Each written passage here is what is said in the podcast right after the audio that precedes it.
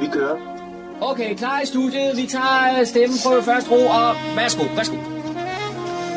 Du lytter til din egen radiomodtager. Fremragende, den er købt. Vi tager den her. Okay. Og med det så siger jeg goddag, og rigtig hjertelig velkommen her til programmet, der hedder Morgenkrydderen. Min navn er Kurt Kammerskov, har fornøjelsen i de næste 2 timers tid, hvor vi skal have, det er jo et musikprogram det her, hvor vi har nogle lokale nyheder, som vi også har lægget ind. Og blandt dem kan vi nævne, at Københavns Jazz Festival, den er i fuld gang. Vi har haft en John Marco derind for ligesom at få en lidt lydbillede derindefra, og det skal vi starte ud med at høre her i dag. Robin Hood, ja, det plejer at være en film, teaterforestilling, og jeg ved ikke hvad. Men den kan altså, Robin Hood og opleves, kan opleves frem til den 30. juli. Og det er hos Nordsjællands Teater. Daniel har talt med Chris Skytte, som er manden bag det her. Og vi skal høre, hvor det er henne, og hvad det drejer sig om, og hvordan man det hele taget får billetter for at komme med til denne forestilling.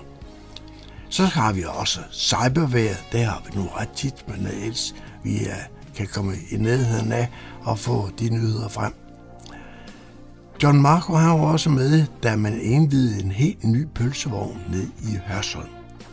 Det er det måske ikke det helt store, men der var masser af underholdning og mennesker omkring denne indvidelse, da det skulle ske. Ah, John han har som sædvanlig fået en lille lydbillede med hjem fra, så vi kan høre lidt om den festlige dag nede i gågaden nede i Hørsholm. Og vi har også radiokøkkenet med. Vi skal sammen med Nikolaj Kirk, skal vi tilberede stegt fisk og stegt fladfisken der. Og hvordan han gør det, og hvad man skal have til, det får vi oplyst her, når vi kommer til radio her i køkkenet her i løbet af formiddagen. Men musikken skal vi også have, det står jeg for, og de ligger klar her på pladespillerne her nu, så rigtig god fornøjelse de næste 2 timer.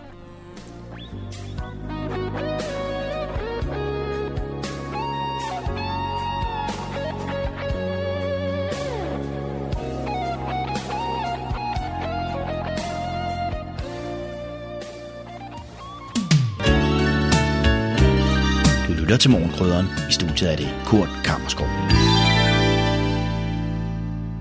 Så tager vi pulsen på en lokal musikalsk oplevelse.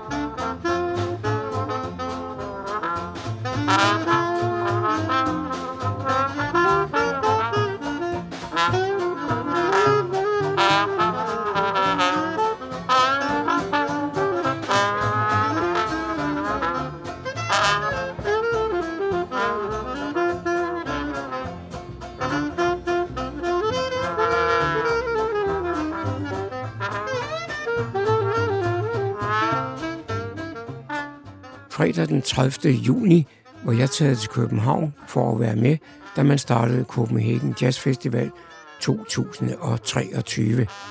Det vi hører her, det er Spirit of New Orleans, der spiller på Højbro Plads.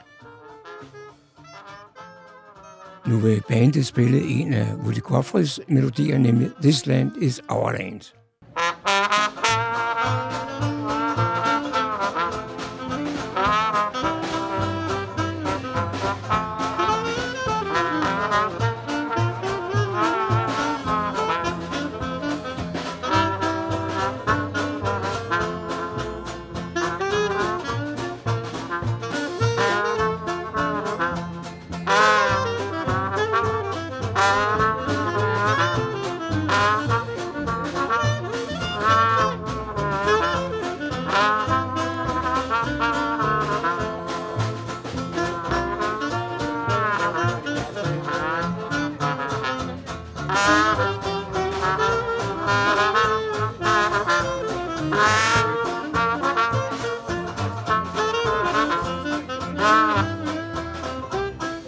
You better go steep.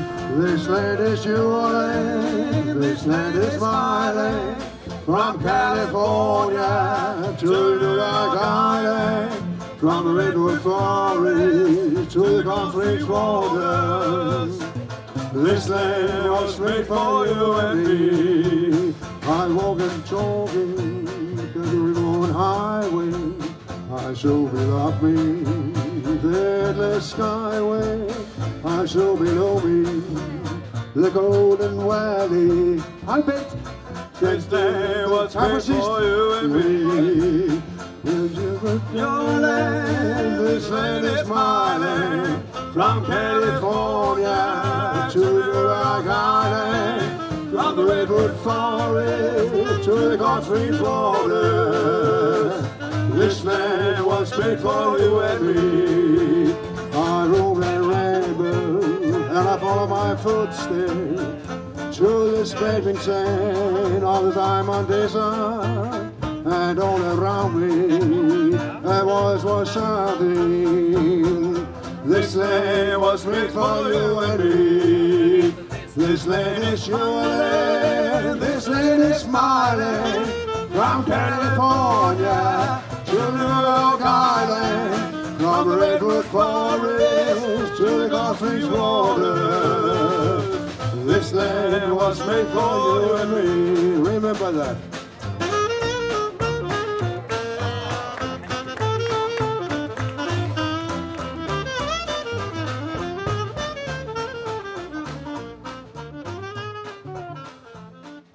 Så har jeg bevæget mig ned til Mindeankeret i Nyhavn, hvor East Harbour Jazzband fra Aalborg giver koncert.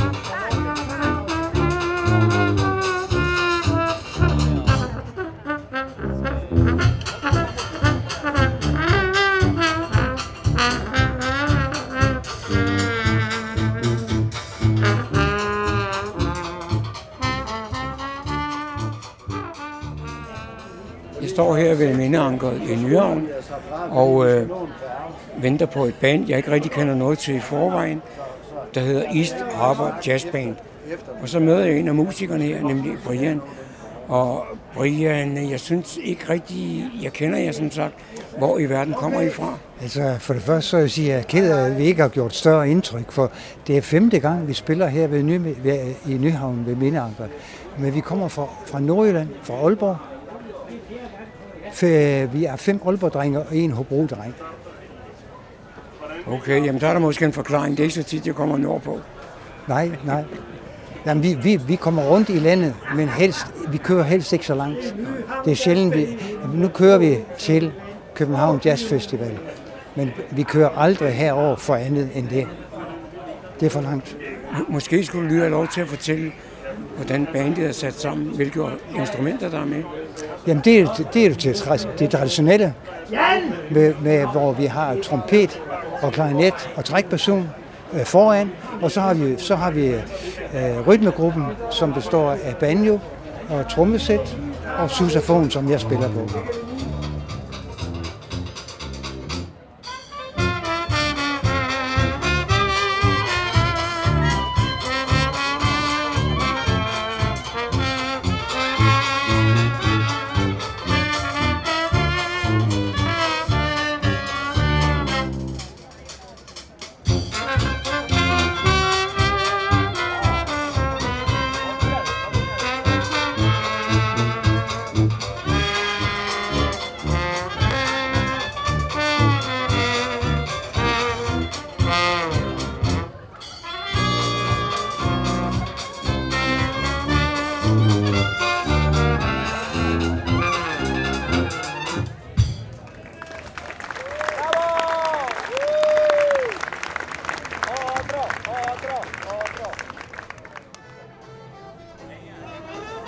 Jeg står stadigvæk ved Mindeankeret i Nyhavn og venter på, at orkestret går i gang.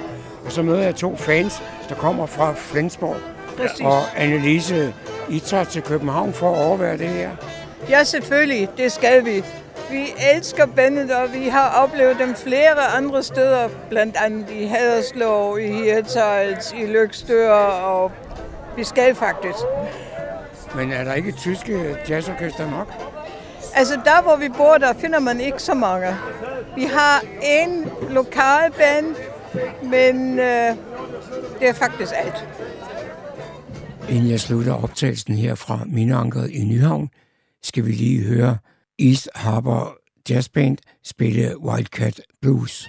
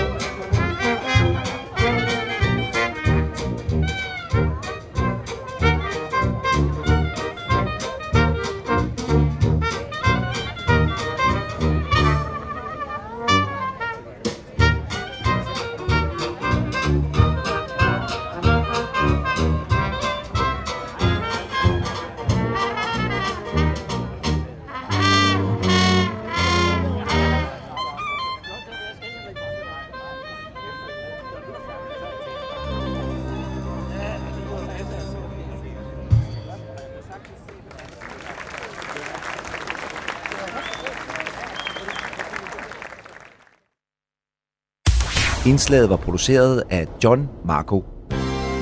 Du lytter til Flensborg Lokalradio, Radio Humlebæk. Vi sender til dig på FM 104,3 MHz med lokalradio til Flensborg, Humlebæk, Niveau og Kokkedal. Så er der kulturstof her på Radio Humlebæk. I dagene 12. til 30. juli, der kan man opleve familiemusicalen Robin Hood hos Nordsjællands Teater. Men hvad er Nordsjællands Teater? Ja, det spørgsmål, det skal vi have svar på her, hvor jeg har ringet op til initiativtager, komponisten Chris Skytte. Velkommen til, Chris. Jo, tak skal du have. Tak fordi du giver dig tid til at ringe til os heroppe i Nordsjælland. Ja.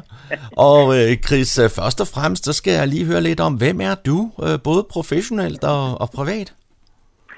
Jamen, jeg er en fyr, der bor oppe i Tisvildeleje. Der har jeg boet 9 år, og ellers så har jeg har arbejdet som komponist hele mit liv, og lidt skuespiller også, har spillet lidt, blandt andet på Det Nye Teater.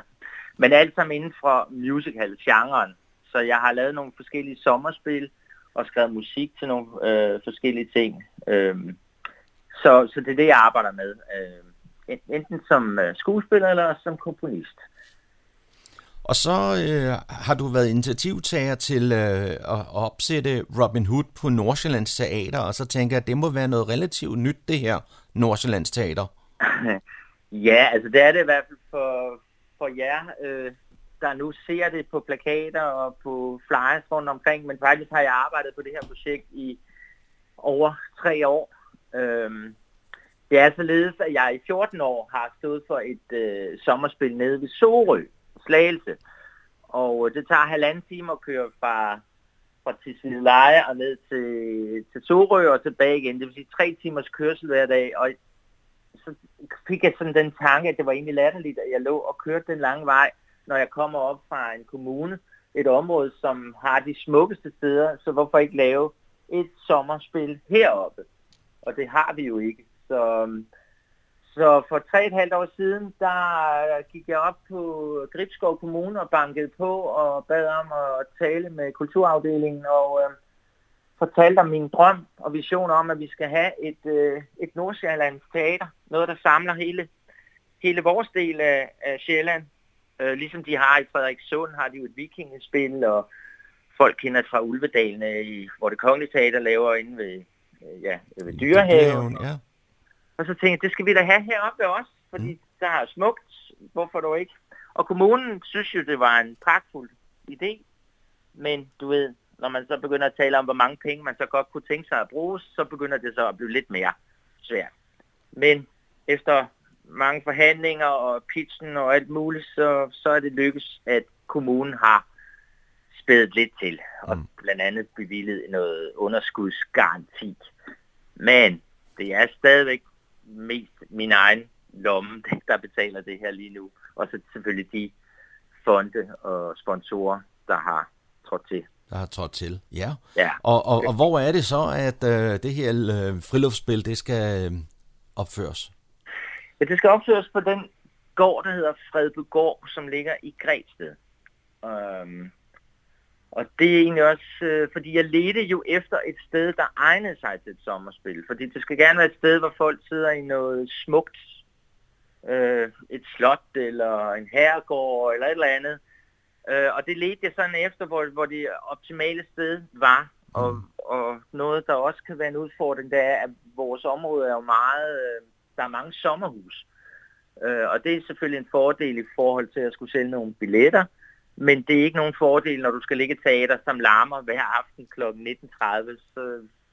Så jeg skulle finde et sted, som lå sådan rimelig yde til, at vi ikke forstyrrer alle i deres sommerferie, men det skulle også være et sted, hvor du kan komme til med et tog og gå fra toget dertil.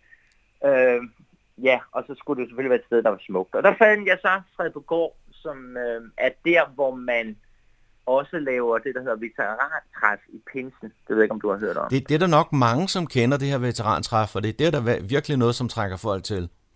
Det må man sige, så det håber jeg jo også, at jeg så kan gøre, selvom det er jo sådan 2 forskellige ting, biler og teater. Ja. Og så var det også altså jeg har lavet et rigtig, rigtig godt samarbejde med veterantræsset, eller det, der hedder Fonden for Fredbogård.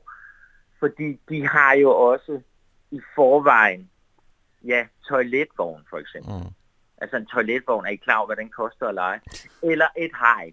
Ja. Eller en generator, som kan lave noget strøm. De har sådan alt det der lavpraktiske, som man måske ikke lige tænker på. Lige præcis, og som jeg heller ikke helt tænkte på. Altså, det var... Eller jeg vidste godt, det skulle til, men altså, at det var så kæmpe et arbejde at finde alle de her ting. Altså, der dukker hele tiden noget nyt op, som skal bruges til sådan noget. Og det er jo alt fra lystårne til, ja, til stilaser, til scenografi. Så skal der skaffes 400 eller 500 stole. Ja. Ja, så jeg har haft travlt. Det må man sige. Jeg er ved at være lidt mør, men når jeg så sidder dernede og ser dem øve, og de står der på scenen, og de her fantastiske skuespillere, de her fantastiske stemmer, ikke mindst med sangene og sådan noget. Altså, ja, så står jeg og græder lidt og tænker, okay, det var meget godt, jeg fandt på det, fordi jeg må nok indrømme, der er sandelig nogle morgener, hvor jeg vågner og tænker, hvad er det, jeg har gjort? Jeg har skabt et monster. Jeg elsker dit smil og din varme, din ømhed og dit væsen, din drillende blik og din charme, og fregnerne på næsen.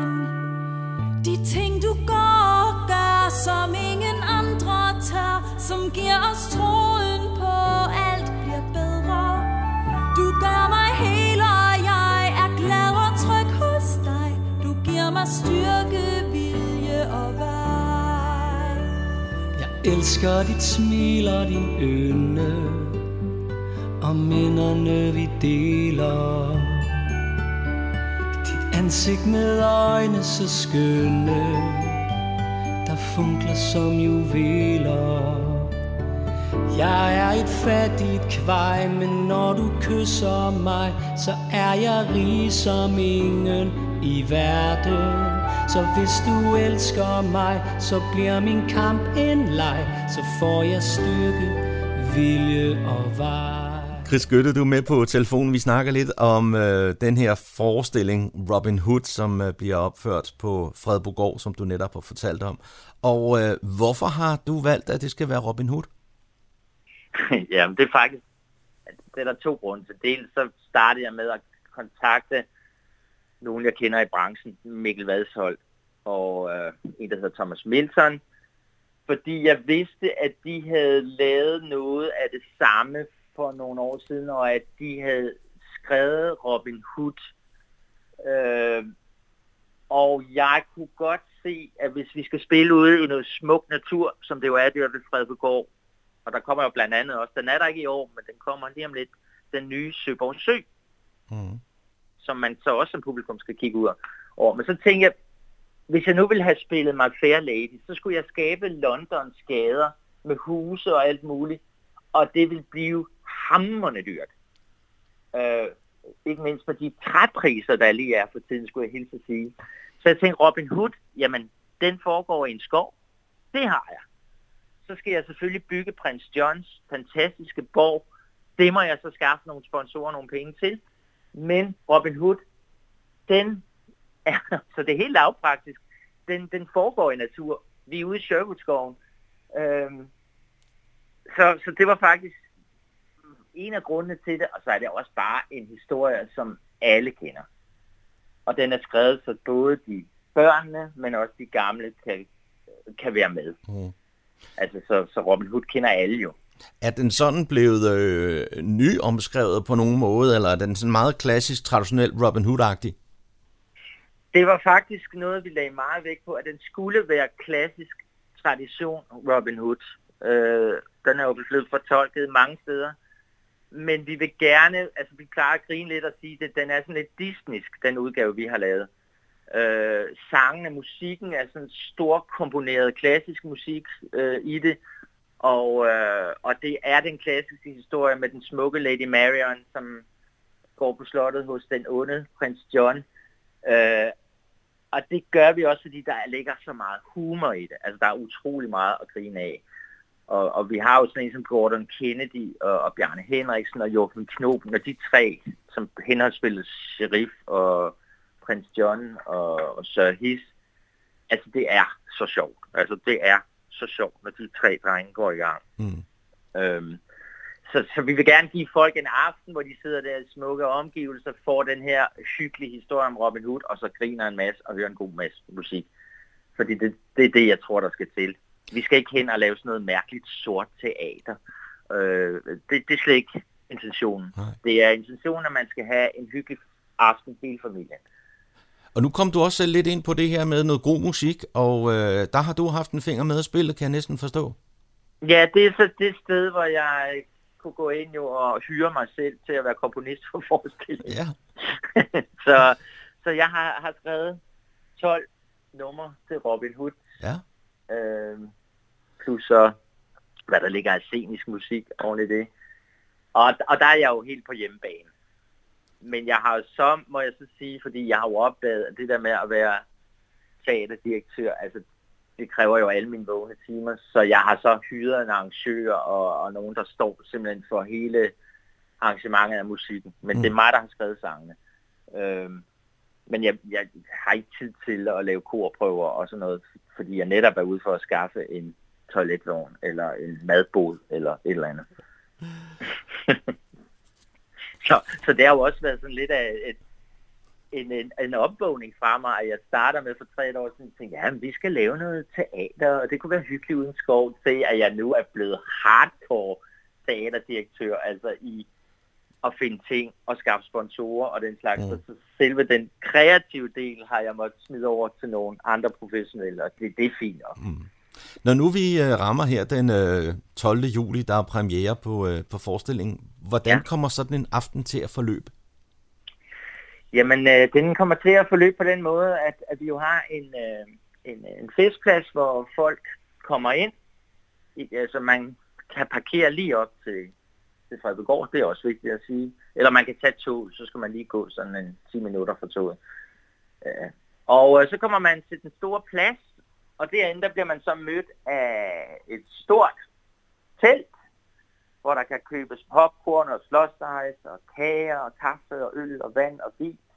Og så kan man ellers gå rundt i det her smukke område, se den smukke udsigt og hygge sig. Og så kl. 19.30, så starter forestillingen, så står der stole. Det er der faktisk blevet mange, der har ringet om. Er der stole? Ja, der er stole. Jeg ved, der er andre arrangementer i kommunen, hvor man selv tager sit tæppe med. Så det har jeg lige måttet fortælle folk. Jo, vi har sandelig publikumsrækker. Og så sætter man sig der og kigger op på en forhåbentlig flot forestilling. Ja. Det er det, vi kæmper for. Og får en dejlig aften. Og hvor lang tid var forestillingen? Den var 2,5 timer med pause, det vil sige. En times forestilling, og så en pause, og så lidt under en time. Ja. Og hvordan... Det er også, fordi de laver det jo, altså det er jo også for børn, det er jo, som jeg siger, for alle generationer, og der er jo nogen, der har spurgt, hvorfor spiller I så ikke tidligere, når det nu også er børn, der kommer med, så de kan komme i seng. Men der har vi altså prioriteret, at... de har sommerferie, ikke? De har sommerferie, men også, at man kan gøre brug af lys og sådan noget hyggen. Ja. Altså, at man kommer til sådan en aften.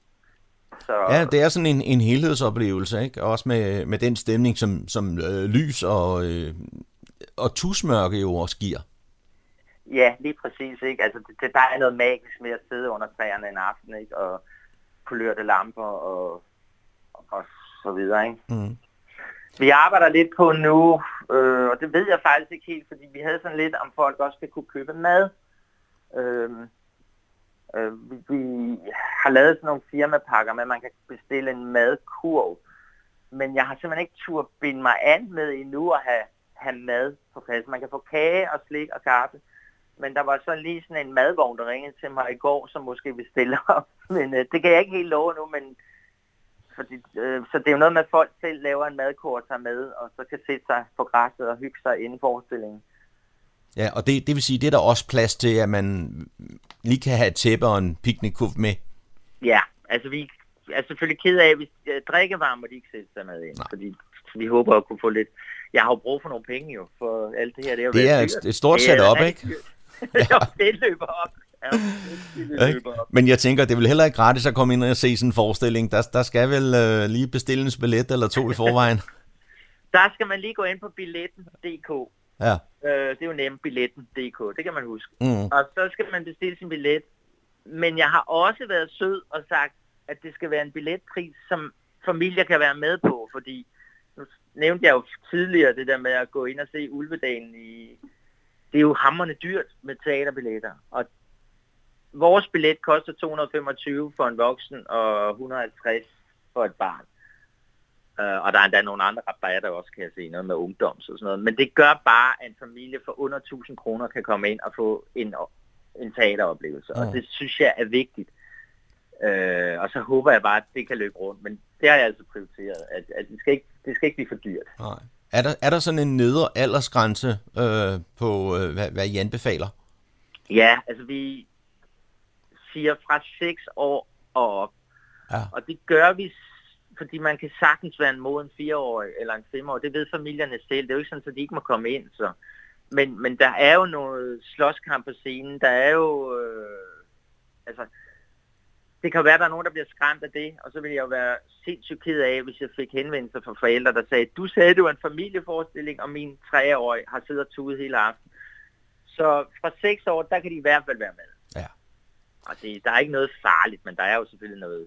Han kæmper jo ude i Sherwoodskoven imod prins Johns soldater, så der er jo noget slåskamp der og sådan noget. Selvom det også er et eventyr.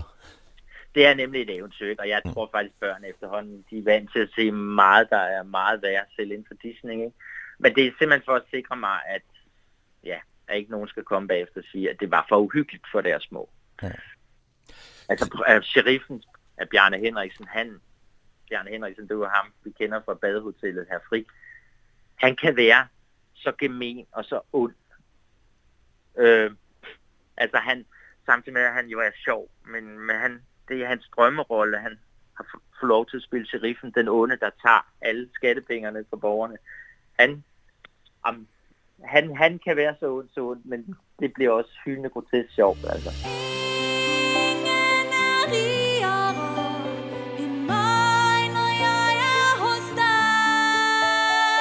Ingen er friere end mig, der ved. Du elsker mig. Jeg elsker den styrke, jeg mærker i kærlighedens navn for dig. Jeg mærker, hvordan jeg bliver stærkere i troen på, du elsker mig. Du giver mig modet til at sætte alt på spil. Lad bare eventyret begynde. Jeg er på rette vej, når bare du elsker mig. Så får jeg styrke, så får jeg vilje af dig.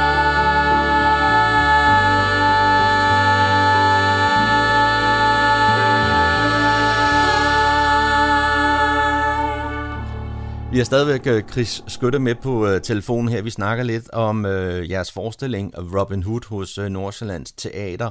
Og I har lavet sådan en frivillig forening, som skal drive det her, men så også, som du selv har nævnt, der er professionelle skuespillere med ind over.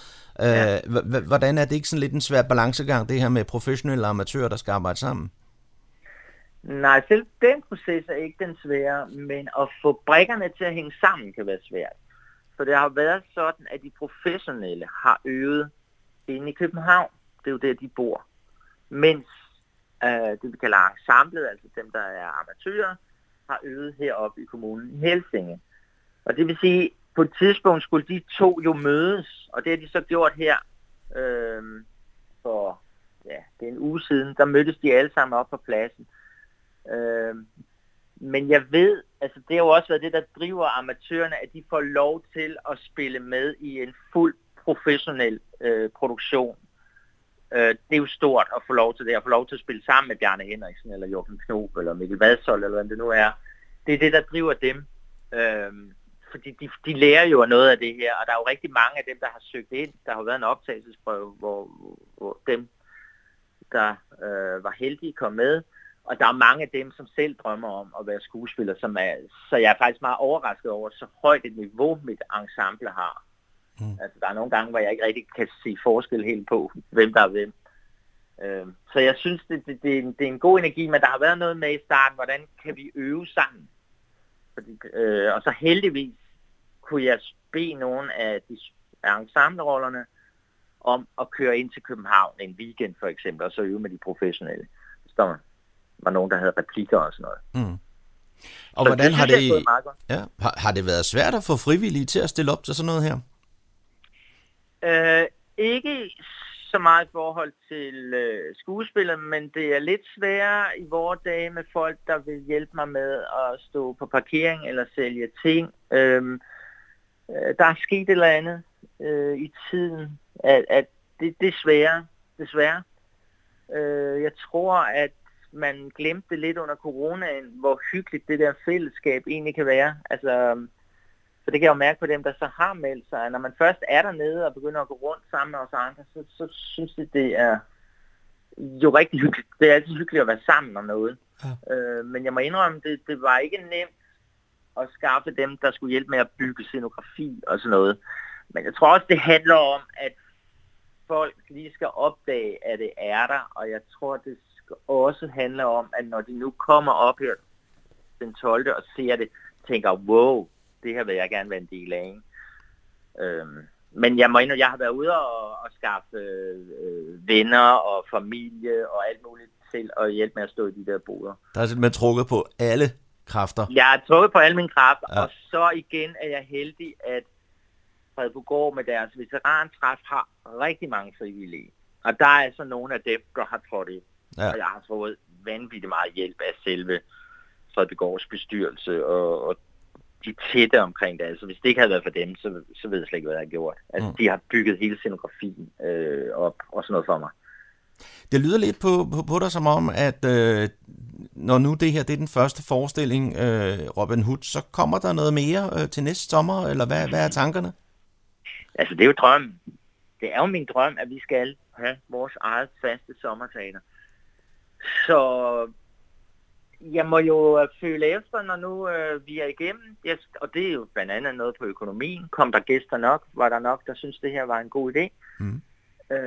Tør jeg drive det videre? Fordi, altså lige nu, fordi jeg har min egen private økonomi inde i det, så er det jo klart, at jeg er nervøs for, at jeg får pengene tilbage igen. Jeg synes stadigvæk, at det her er en hamrende genial idé. Og jeg synes for alle de mennesker, der bor, dels fastliggerne heroppe, men også alle dem i sommerhusene, at det må da være en skøn ting at kunne gå i teater en sommeraften. Men jeg laver sammen med bestyrelsen en kæmpe evaluering, når vi er færdige med det her, og siger, er det noget, vi skal gå videre med? Og det er da min kæmpe forhåbning. Altså, ja. Det burde da kunne lade sig gøre. Og du har vel også allerede tænkt, hvad den næste musical kunne være? Ja, det har jeg. Ja. Det er hemmelighed. Det kommer også an på, hvordan det måske bliver modtaget med, hvad kan man sige, en familiemusical, som har lidt Disney over sig. Ja, det har den. Altså, jeg vil også, fordi jeg vil lave noget for familier. Men det skal ikke være, jeg har ikke lyst til at lave forestillinger, der er sådan kun til børnene. Det skal være... Det er også det derfor, vi kører fra 6 år. Altså, jeg vil gerne lave nogle forestillinger, som alle kan være med på. Altså, man kan godt gå ind og se Robin Hood, selvom man ikke har børn. Altså, helt sikkert. Det er der nogen, der vil tænke, man ikke kan. Men det kan man faktisk godt, fordi der er så meget voksenhumor i den her forestilling også. Og det er vigtigt for mig. Altså, det er det, jeg har lyst til. Mm. Nu var vi inde på før, dels man jo selvfølgelig kan købe billet til forestillingen, skal komme og se den, og så nævnte vi også lidt om, at du har haft lidt udfordringer med at få lidt frivillige, så hvis man nu godt kunne tænke sig sådan lidt begge dele, altså det kan man vel stadigvæk komme og melde sig. Det kan jeg love dig for, man kan. Altså man kan jo gå ind, vi har jo lavet en hjemmeside selvfølgelig, så moderne vi, der hedder nsjteater.dk. Så Nordsjælland, NSJ. Og derinde er der en, der hedder frivillig man kan trykke på, og så kan man simpelthen skrive sit navn derind og lige skrive sine oplysninger, og så ringer vi op. Mm. Så det er man meget, meget velkommen til, og om det så måske ikke bliver i år, så kan det være til næste år, men det er jo hele 3 uger, vi spiller, og derfor er det også meget dejligt, at man som frivillig bare kan melde sig på de aftener, man kan, altså hvis man nu er med. Så man binder sig ikke op på hele 3 uger? Man skal ikke være der i 3 uger hver eneste dag, fordi det er kun skuespillerne, der skal være det. Mm. Det kan jo godt være, at man siger, at vi er hjemme i den her uge, der vil vi gerne komme ned og hjælpe til. Jamen, så laver vi bare et schema, der passer til dem, til dem, der melder sig. Og det er vi i gang med, og vi er da også ved at få fyldt den ud. Der er jo ikke længe til premieren, så der skal jo gerne være nogen, der står sig imod, men vi kan sagtens bruge flere. Og hvordan er I sådan meget vejrafhængige? Kan man risikere, at I bliver nødt til at aflyse, eller er I fulde af fortrøstning og bare tror på det? altså, som jeg sagde helt i starten, jeg har jo lavet det her 14 år. Og jeg har kun én gang oplevet, at vi blev nødt til at aflyse en forestilling. Og det var så fordi, at min hovedrolle gled i smattet og brækkede armen. Au. Ja, au. Så der måtte vi gå ud og sige tak for i aften. Ja. Det er sådan, at det ved publikummet, som kommer til udendørs teater. Det er jo en del af charmen, at man sidder i vejr og vind, som det nu er. Selvfølgelig ved jeg jo godt, at jeg vil meget gerne have, at nu begynder solen at skinne. Jeg synes, det har været dejligt for os, at maj og juni har været så solrig, for det har gjort, at vores opstilling af ting og sådan noget har været lækkert. Men da det så blev 1. juli, så har det ellers væltet ned med regn. Så nu regner jeg altså med, at det, og det kan jeg også se på vejrudsigten, at det klarer op. Men det er jo sådan, at det har jeg i hvert fald oplevet de 14 år, hvor jeg lavede forestilling nede ved Sorø, at det bliver også altså at publikum så pakker sig ind og griner af, at her sidder vi i regnvejr og ser den her forestilling, og man hygger sig over, at dem oppe på scenen, de skal jo gå ud i det der regn og spille. Så det er kun, hvis lynene de vælter ned, at man aflyser. Mm. Eller siger, kære publikum, træd lige ind under teltet, fordi der er torden, fordi det er simpelthen for farligt. Ja. Men som sagt, det er sjældent, man gør det.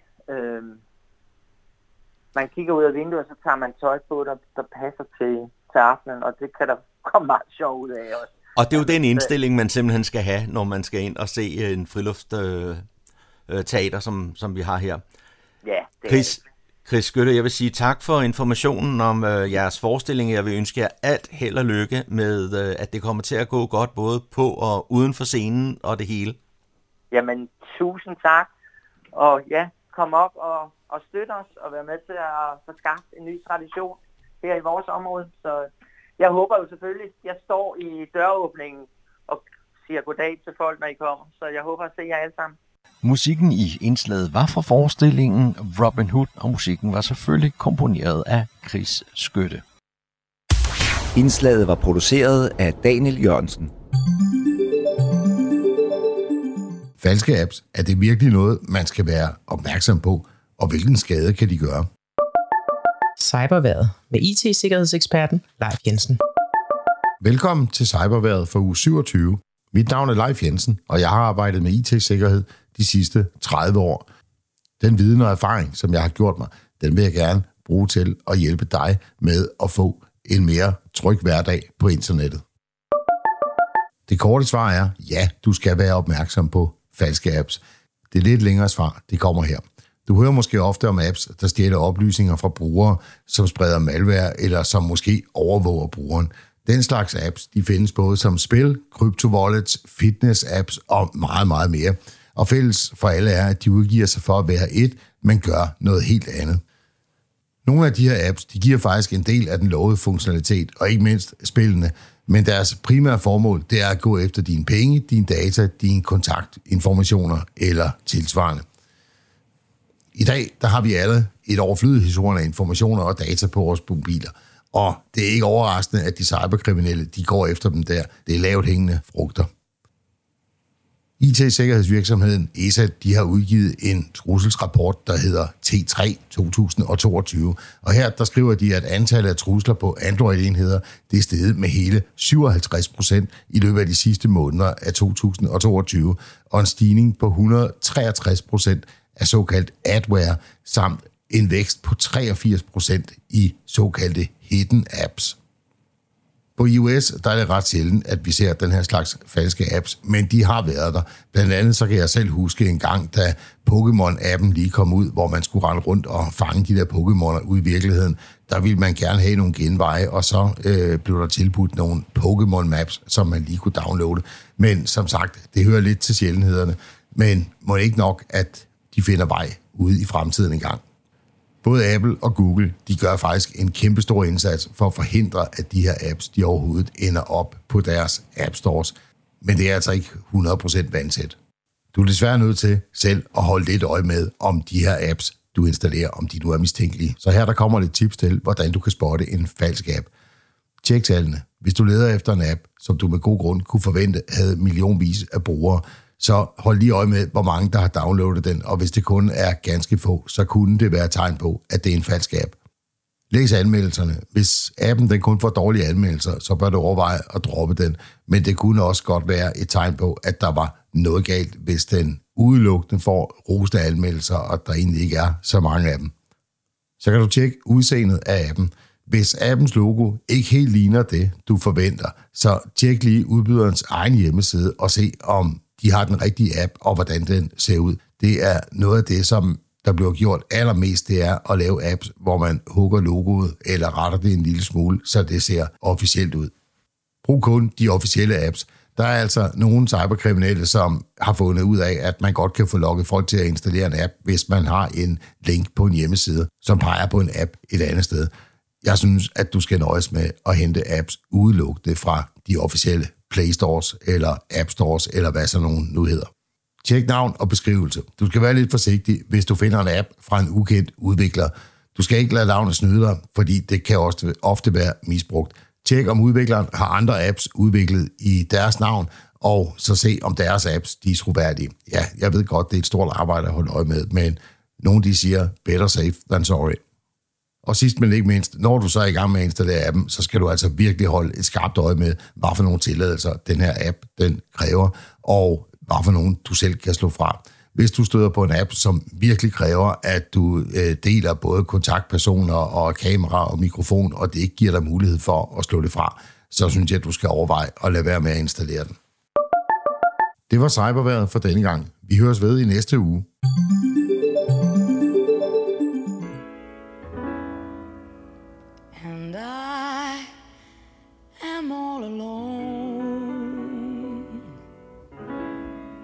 There's no one here beside me, and my problems have all gone. There is no one to deride me, but you got to have friends. The feelings are so strong. You got to have friends till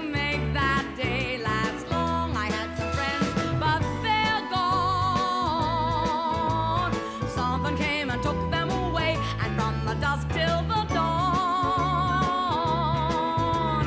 Here is where I'll stay, standing at the end of the road, boys, waiting for my new friends to come. I don't care if I'm hungry or cold, I'm gonna get me some of them, 'cause you got to have.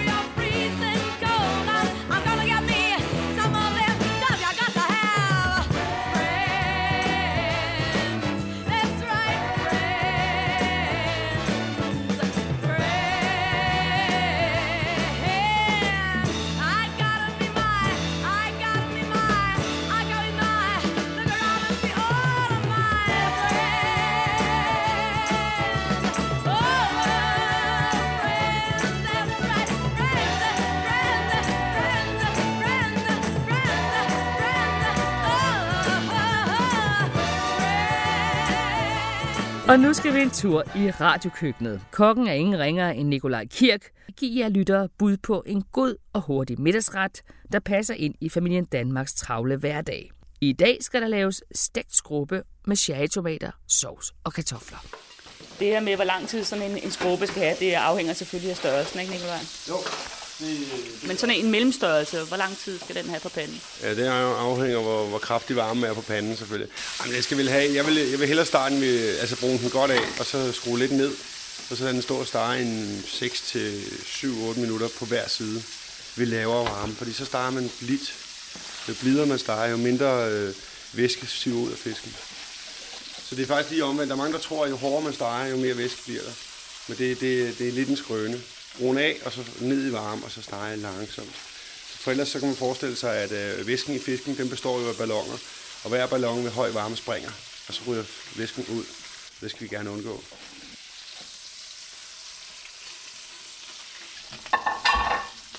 Nu kan jeg huske, at min mor altid tog mig med ned til fiskerpigerne. Men jeg kan ikke huske, at min mor nogensinde lavede sådan en kryds i fiskene der. Okay. Hvorfor laver du det? Det er fordi, hvis skrubben eller rødspætten er rigtig, rigtig frisk, så hvis man ikke laver det kryds der, så folder den sig op. Altså, så vil den ligesom gerne trække sig væk fra panden. Og så bliver den ikke stegt i hovedenden og i haleenden. Så bliver det ikke stegt ordentligt. Og det er et gammelt trick faktisk. Der er mange, der ikke kender det i dag, men det er faktisk et gammelt trick. Og man kan også lave den lidt forfinet. Jeg har lavet den helt gamle, hvor man bare lægger et decideret kryds. Men man kan også lægge 2 snit langs ryg, altså på midten af fisken. 2 lange snit. Det virker også, men den helt rigtige, det er bare kryds. Du ved, over i Jylland, ikke? Bare vom, vom, og så på panden, ikke? Gammelt trick. Det ser godt ud. Det ser del med godt ud. Det er så sovsen, vi har gang i her. Ja, det er sådan set bare en lille smule hvidvin, hvis man har en chat stående, som man smider ned på en varm pande eller gryde, koger næsten væk. Og så et par smørklatter i, citronsaft, salt, peber. Og så er det bare halve cherrytomater og lidt finhakket løg og dild. Det er sådan set det. Og så luner vi det igennem, og så hælder vi det hen over fisken. Og det er sådan set det. Og det kan enten være, du ved, bare et fad til 4 personer. Lægger man 4 skrubber, der er stegt i, og så hælder man det hen over. Eller en lille skål kunne man også bare, og så ved siden af. Og selvfølgelig kartofler til fisken, ikke? Kartofler til. Det er helt klart. Tilbødet er helt klart kartofler til. Men man kan også godt spise frisk pasta kogt. Men jeg foretrækker helt personligt kogte kartofler. Jeg synes, stegt skorpe eller stegt rødspil, det er kogte kartofler. Så det er det. Og nu er det de konkrete opskriftsanvisninger, det gælder. Gå til fiskehandleren og kig fisken dybt i øjnene. Har skrubben klare øjne og er stiv som et bræt? Ja, så den frisk, som den skal være. Indkøbslisten til retten er 4 stykker skrubber, smør og madolie, 2 stykker citroner, 4 dl hvidvin, 24 stykker cherrytomater, et lille løg og et bund dild. Du starter med at fjerne blodrester fra fiskenes bug. De skylles og iføres et kryds på begge sider. Krydder med salt og peber og steg fiskene 5 minutter på hver side i lidt smør, tilsat en spiseskefuld olie. Læg fiskene på et fad. Hæld saft fra 2 citroner på panden, og lad det bruse helt vildt. Kom de 4 dl hvidvin ved, og indkog det så kraftigt, at væsken bliver tykkere. Tilsæt 100 gram smør, og sådan får du en rimelig tyk sovs. Halver så alle tomaterne. Placer dem i sovsen og garner med et fint hakket løg. Krydderier skal der til, salt og peber, og derefter hakkes dillen fint og drysses i. Og til sidst, siger Nikolaj Kirk, server skrubberne med højt humør, med små kogte pillede kartofler, jeg måske endda svunget i lidt citronskal, saft og masser af ekstra dild. Vi siger velbekomme.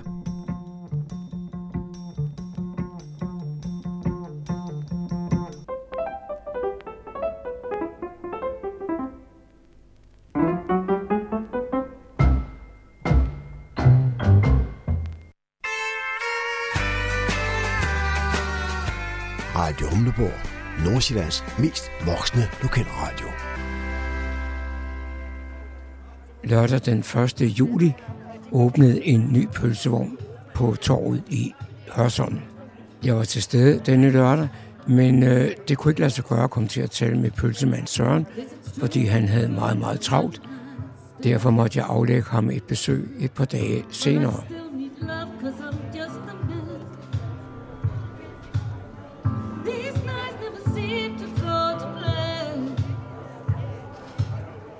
I don't want you to leave with hope. mind. Oh, won't you stay with me? 'Cause you're all I need. This ain't love, it's clear to see, but does it stay with me? Why am I so emotional? No, it's not a good look, gain some self-control.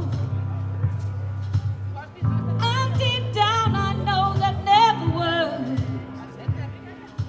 But you can lay... I forbindelse med indvielsen af pølsevognen her, så er der også noget musikalsk underholdning, og det er dig, Gitte, der står for det.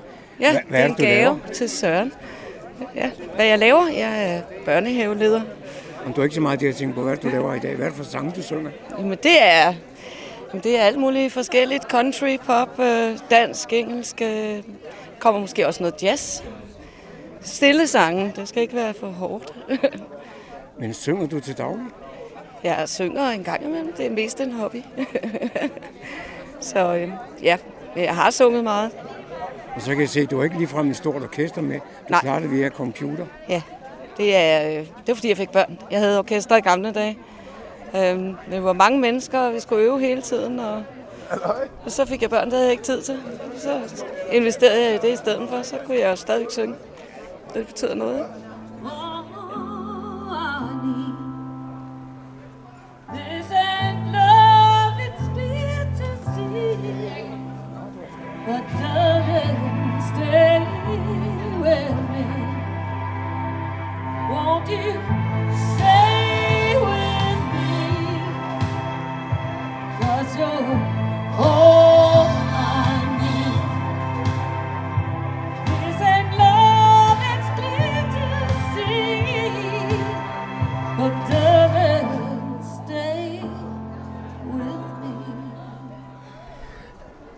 Lørdag den 1. juli skete der noget exceptionelt her i Hørsholm, i det man atter fik en pølsevogn. Ja. Og så er jeg så heldig, at jeg står sammen med pølsemanden Søren. Søren, fortæl lidt om de første par dage. Jamen, det har været hektisk. Der har været tryk på. Folk er glade, kan man se. Der kommer rigtig mange mennesker forbi og tilkendegiver, at de er glade for at se, at der er en pølsevogn i gågaden igen. Lørdag var der blev jeg væltet. Der var rigtig, rigtig mange mennesker. Så havde vi lukket søndag. Mandag, der væltede det i går. Der væltede det ind med mennesker igen. Og i dag har vi også sådan en jævn dag. Så indtil videre, jeg er mega glad. Og det er en succes indtil videre. Og det kunne se ud, som om folk har ventet på, at der skulle komme en pølsevogn. Det er der ingen tvivl om. Nu er det jo ikke helt nyt med en pølsevogn i Hørsholm. Nej, det har der været mange år. Lige så længe jeg kan huske tilbage, har der været en. Ja, der har været i hvert fald de sidste 50 år. Det var jo Philip, der er med, der har investeret i det her. Hans far har været pølsemand, og onkel har været her i Hørsholm også. Hvad kræves der egentlig for at blive pølsemand? Hårdt arbejde. Nej, altså det er jo en fordel. Nu jeg er jo uddannet kok, og jeg har jo 25 års erfaring som kok. Så det der med at arbejde i små rum og organisere tingene og få det til at stå rigtigt, uden at svine rundt og kaste med tingene. Og, så det har jeg prøvet meget. Så det er en god fordel at have i hvert fald, at man er organiseret, så kræver det, at du har et godt overblik, fordi der sker sgu mange ting i den vogn, og det er ikke ens alle, at folk vil jo ikke have det samme hele tiden, de vil have det med det ene og med det andet og uden det og så videre, så kræver det bare at komme i gang. Many times I've been told that I should go, but they don't know what we got there. They may not see the love in you, the love I do. Then I stay right here, sweet, sweet baby. Life is crazy, but there's one thing I am sure of.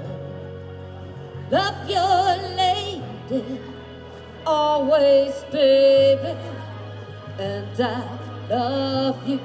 Now and ever high. Sugar wishes don't change what it's with or how it feels. In the bad times, for whatever he is, he's mine. Hvis man nu skulle være interesseret i at komme og købe en pølse, hvor finder man så pølsevognen, og hvornår er der åbent? Man finder den oppe i hovedgaden i Hørsholm, oppe på torvet, og oven på springvandet er det jo faktisk, som ikke er eksisterende i øjeblikket, og heller ikke er det de næste 5 år ifølge stadepladskontrakten.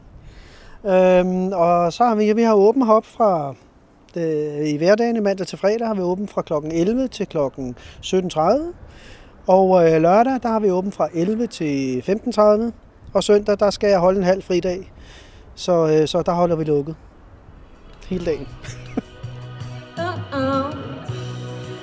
Sweet, sweet baby, life is crazy, but there's one thing that I am sure of. See, I'm your lady, always, baby, and I love you, now and ever. Sweet, sweet baby, life is crazy, but there's one thing that I am sure of, I'm your lady.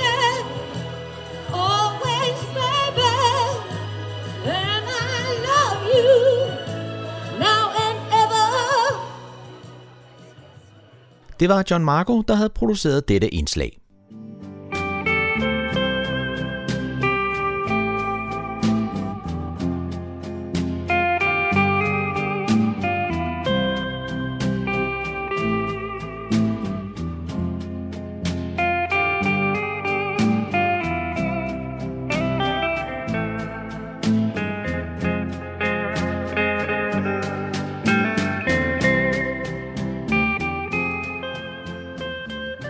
Disse toner fortæller os, at vi er nået til afslutningen på denne uges udgave af programmet, der hedder Morgenkrydderen.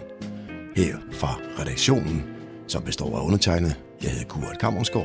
Ja, der siger jeg tak for nu, og på genhør en anden god gang.